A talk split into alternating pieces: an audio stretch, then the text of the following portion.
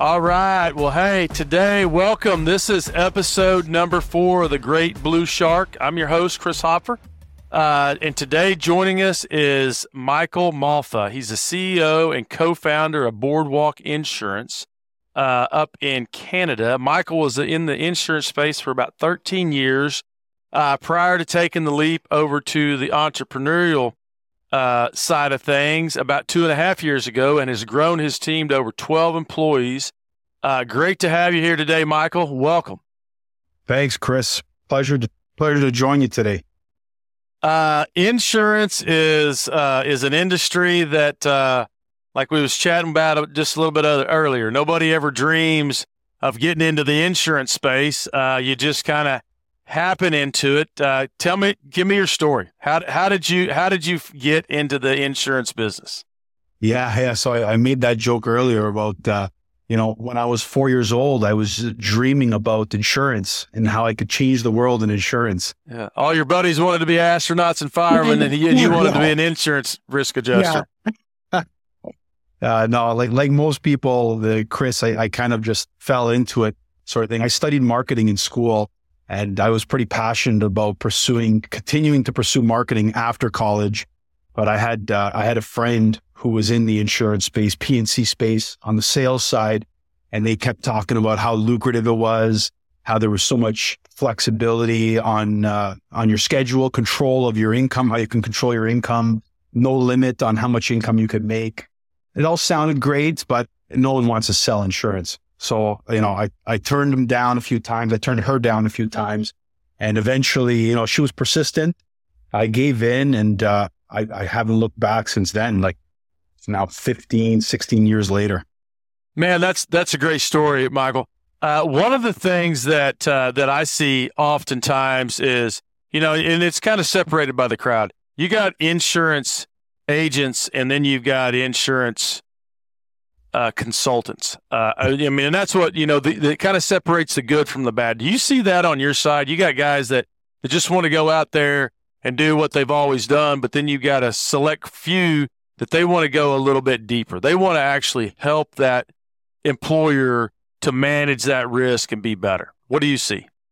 Yeah. So, Chris, great question. I, I think that's one of the main reasons uh, my partner and I decided to go off on our own. Aside from the technology, which which we could speak about later. Yeah. Uh, the main driver outside of the technology was the ability to be that consultant, you know, and at our previous role where we were, we were with a, a direct writer, which is a, we were a captive agent. So while while that company was excellent, you know, they can only you can only do so much as a captive agent. You're you're bound by that carrier's appetite and that carrier's, you know, products. So when you come across clients that need a more diverse or a broader spectrum of products or expertise, you couldn't really, we couldn't offer that service to these products. I mean, sorry, the service to these clients. So I felt like I was starting to do a bit of a disservice to my clients with the limited access to market I had. So that's why we we decided to go on the agency side, which the broker side here, and now we represent over 35 insurance carriers. We're appointed with 35 plus insurance carriers and we have access to a broad spectrum of products, you know, underwriters, risk management consultants, and we can do a more, you know, holistic, thorough uh, job for our clients in addressing the risk. So you're not always trying to put a round peg down a square hole then? You got it. You know what? You often see that uh, in, in the captive side of things or, or, or advisors that don't have access to these other markets. They only fit uh, they only try to push what they have access to instead of just saying, listen, I can't do you the service that you need to do. You need to get hooked up with this guy and that guy. And the, what we see, I, I'm on the benefit side of things, Michael, and what we see is there's a big misalignment. Uh, you know, the, the, the, the consultants are paid by the carriers. And so sometimes ethics kind of gets in the way of you know, what should actually be and, and managing risk. Nobody under, understands insurance. That's why they need a good advisor to break down what are we tr- what what risk are we trying to control. Uh, prior to prior to going out on your own, what did you see as the, as a status quo in insurance space that wanted you to, you know, take that leap and, and own your own shop? Yeah, I think we wanted uh, some form of control of that customer journey. You know, when, when you go work somewhere, you're, you're somewhat limited to, uh, you know, somewhat limited to the culture of where you're going, the culture, the, the tools, the processes. And we, we kind of had an idea of, of our own process and our own experience for our customers. And we wanted to enhance that, what we think is an enhanced experience for our customers. And that, like you said, that advisory ship, we wanted to give that enhanced experience, enhanced advisory ship, more options, streamlined approach, quicker access to, uh, to products and service. And the only way to do that was to just build something from scratch and just change the way certain things were being done that we thought were a bit of a friction point. That you see that a lot in this industry too. This, uh, I mean, this industry's been around uh, since the, you know, the English were bringing ships over uh, mm. and needed to insure that cargo. But some of the antiquated technology that these folks have in terms of being able to deal with it, particularly on the health side. You'd think health healthcare technology would all go hand in hand. Some of the times that I, I they're still using the fax machine. Are you kidding me? The wow, fax wow. machine. It's unbelievable. Uh, is there any pieces of technology that that you guys implement that have been a game changer for you guys? Yeah, so so there's there's on the P&C side, you may see experience it on uh, the benefit side and uh, you know the health side. There's BMS system, a broker management, also known in the U.S. as an agency management system.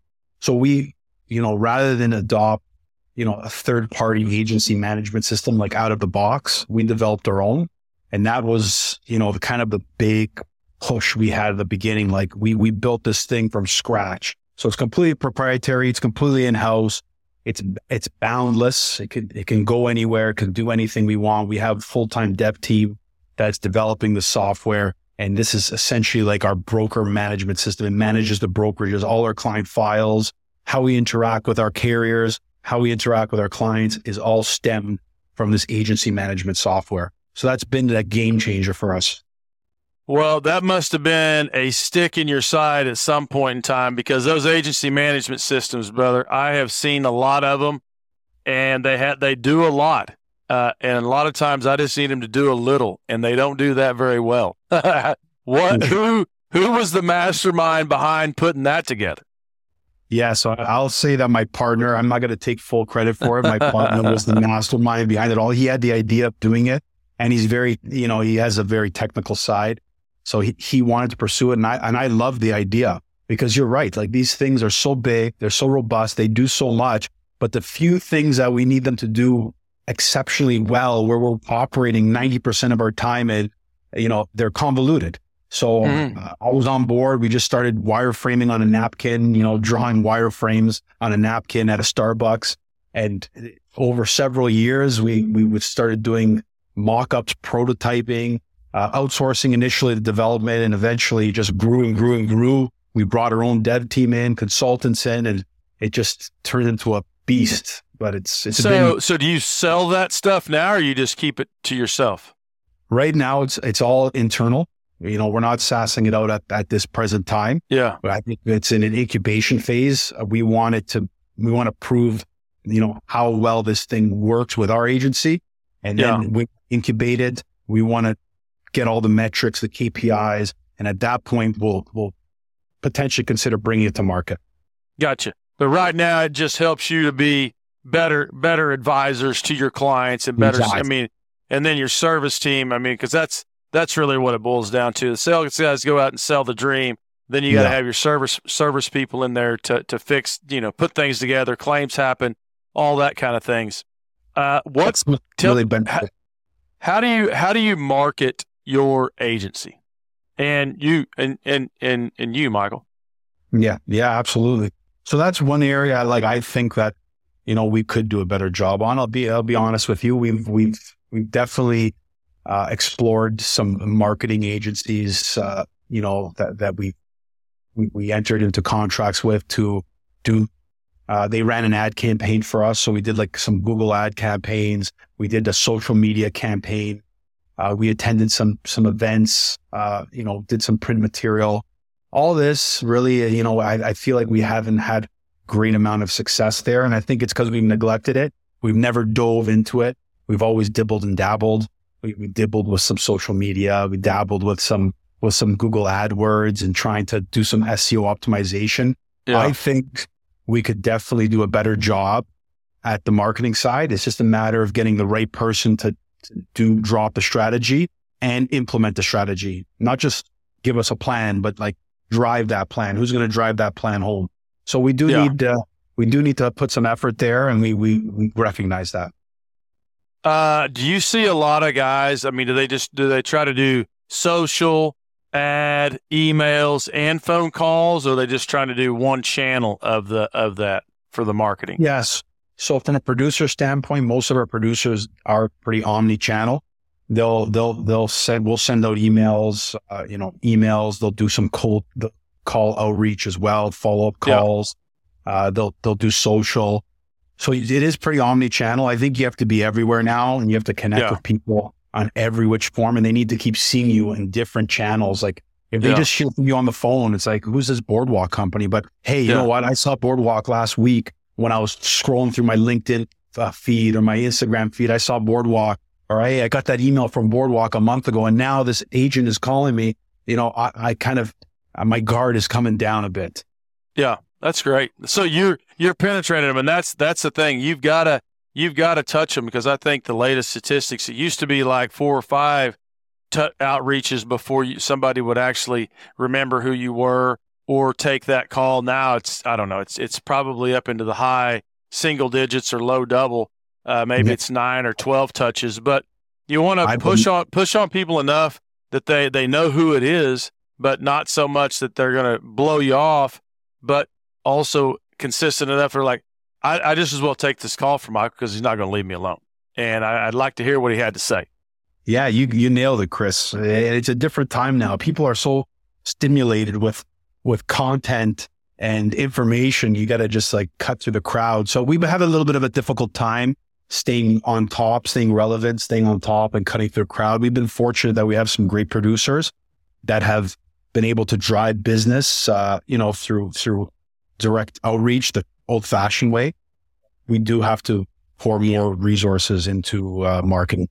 Are you planning on uh, trying to grow by acquisition or uh, just organically? A little bit of both. So right now we've been growing organically, but I, I think uh, for for 2024, uh, the main objective is to grow through acquisition and start acquiring okay. agencies, start acquiring books, and using our system to manage those books, and using the people that we absorb to help drive those uh, new business, the new business volume in. Yeah, that's. I think that. I think that's a great strategy. Uh, you know, you see a lot of uh, you see a lot of P and E got P and E guys out there buying it. Uh, OneDigital's big down here. I don't know if they're big up there. Uh, Gallagher. I mean, the big alphabet houses. You know, and one of the things that I always think is it's it's cool about it. I mean, because you've always got an exit strategy, but oftentimes the true meaning of what that guy built uh, gets lost because once those uh, PE guys get a hold of them for a little while, and they just wash them out, and it's just it just goes I, back. But it gives us the opportunity to go in and pick up a lot of business. Uh, from that's, a, that's that's been uh, you, are right. Like there's been so much mergers and acquisitions here in Canada. I'm sure in the U.S. too from the the alpha yeah. houses that it kind of does give us little guys that opportunity to find these underserved clients that kind of get lost in the shuffle and then yeah. pick them up, give them that boutique feel but we are very reliant on producers. Like we need good account executives. That's very yeah. important in our role. Still, sure, yeah. Do you still produce yourself? I still do a little bit of production myself. I'm mm-hmm. definitely not full time, but it's hard to take your foot off the gas. Like when you, when you're just used to selling and I still love to sell. I love yeah. to service clients. I love meeting new clients. So I still, I'm guilty of, of doing that. At least 30, 40% of my time I'm doing that. Yeah. So what's uh, we're just about to the end here. What uh, what's a big challenge that you've been seeing in your business that you'd like to uh, improve over the next year? Yeah, for sure. So so I think the marketing is one of them. We got to we definitely got to get a handle the marketing and start building some more brand awareness uh, countrywide. We, we've got decent brand awareness in our region, the GTA, the Greater Toronto area. Yeah, but we need to build that brand awareness uh, out of province. So I think that's one of them. And the other thing is just growing a really strong team across Canada that we can rely on to facilitate this, this, these massive growth plans. We do have some, you know, ambitious growth plans, but we need the right people in place to do it. So right now it would just be recruitment, recruitment, recruitment. Yeah. Uh, Speaking of that, how do you what what's your what's your secret to recruiting? Yeah, so as a recruiting, I think uh, LinkedIn is is probably my my biggest friend, my best mm-hmm. friend for recruiting. I've tried uh, different websites for recruitment, like Indeed and and and and other ones, but LinkedIn actually connecting with targeted individuals for the role that I think is specific. I'll actually connect with them and just cultivate the relationship there has been invaluable. And then the other thing I would say is, um, is, is, is that brand. Like, like you said, once, once you establish that brand, yeah, start getting a lot more, uh, a lot, a, a lot more inbound, uh, candidates. Like we're starting to get more applicants now because of the, the social media presence. Like on LinkedIn, we're doing a little bit more posting. And by doing those posting, we're, we're, we're getting visible to these applicants. So I think mm-hmm. just building that brand on LinkedIn, on social media, having a good recruiter helps too. Uh, having a good recruiter. I think that's what, it for. What is the, uh, you know, my boardwalk, what is, what is the brand? What is your message? What's your why? Yeah. The message is basically providing customers with an enhanced experience when handling their commercial insurance. So we're enabling our producers, our account executives, our service staff. We're enabling our staff to provide a better and more seamless experience for our customers. So by giving them our, our staff these tools and these systems and the market access and processes, in turn, it's going to benefit our clients and our clients are going to get an experience that they can't get elsewhere at any other brokerage. Perfect. Perfect. Well, hey, uh, where can people find out more about you, Michael? Yeah, I think LinkedIn is always a good place. We're on LinkedIn. You could search me up, Michael Malfa, or you could search up my boardwalk, boardwalk insurance. Alternatively, on the website at myboardwalk.ca. Perfect. Well, hey, Michael, thank you for joining me today. Uh, and thanks for everyone tuning in. If you got any questions you'd like answered by the Great Blue Shark, uh, always feel free to reach out to me on LinkedIn. Uh, leave it in the description.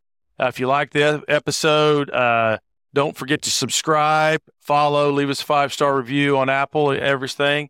Uh, Michael, hey, loved, you know, getting to know another another friend up in up in Canada. Good luck with your agency.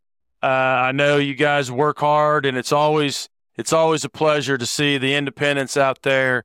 Uh, you know, trying to stick their stake in and a piece of the pie up there because the the big boys say they have it all, but man, they they leave a lot to be desired on service and everything they say they do and give, you know just as well as I. We do the at least that much and more, and we care about the guys. I mean, everybody wants to care about their clients, but the independent guys, I've always got a place in my heart for those guys because we just it's just the salt. It's the salt oh, of the earth, man. I couldn't couldn't have said it better myself, Chris. I love it. I love it, and I appreciate you having me. Hey, appreciate you, man. Thanks, Michael. Thank you.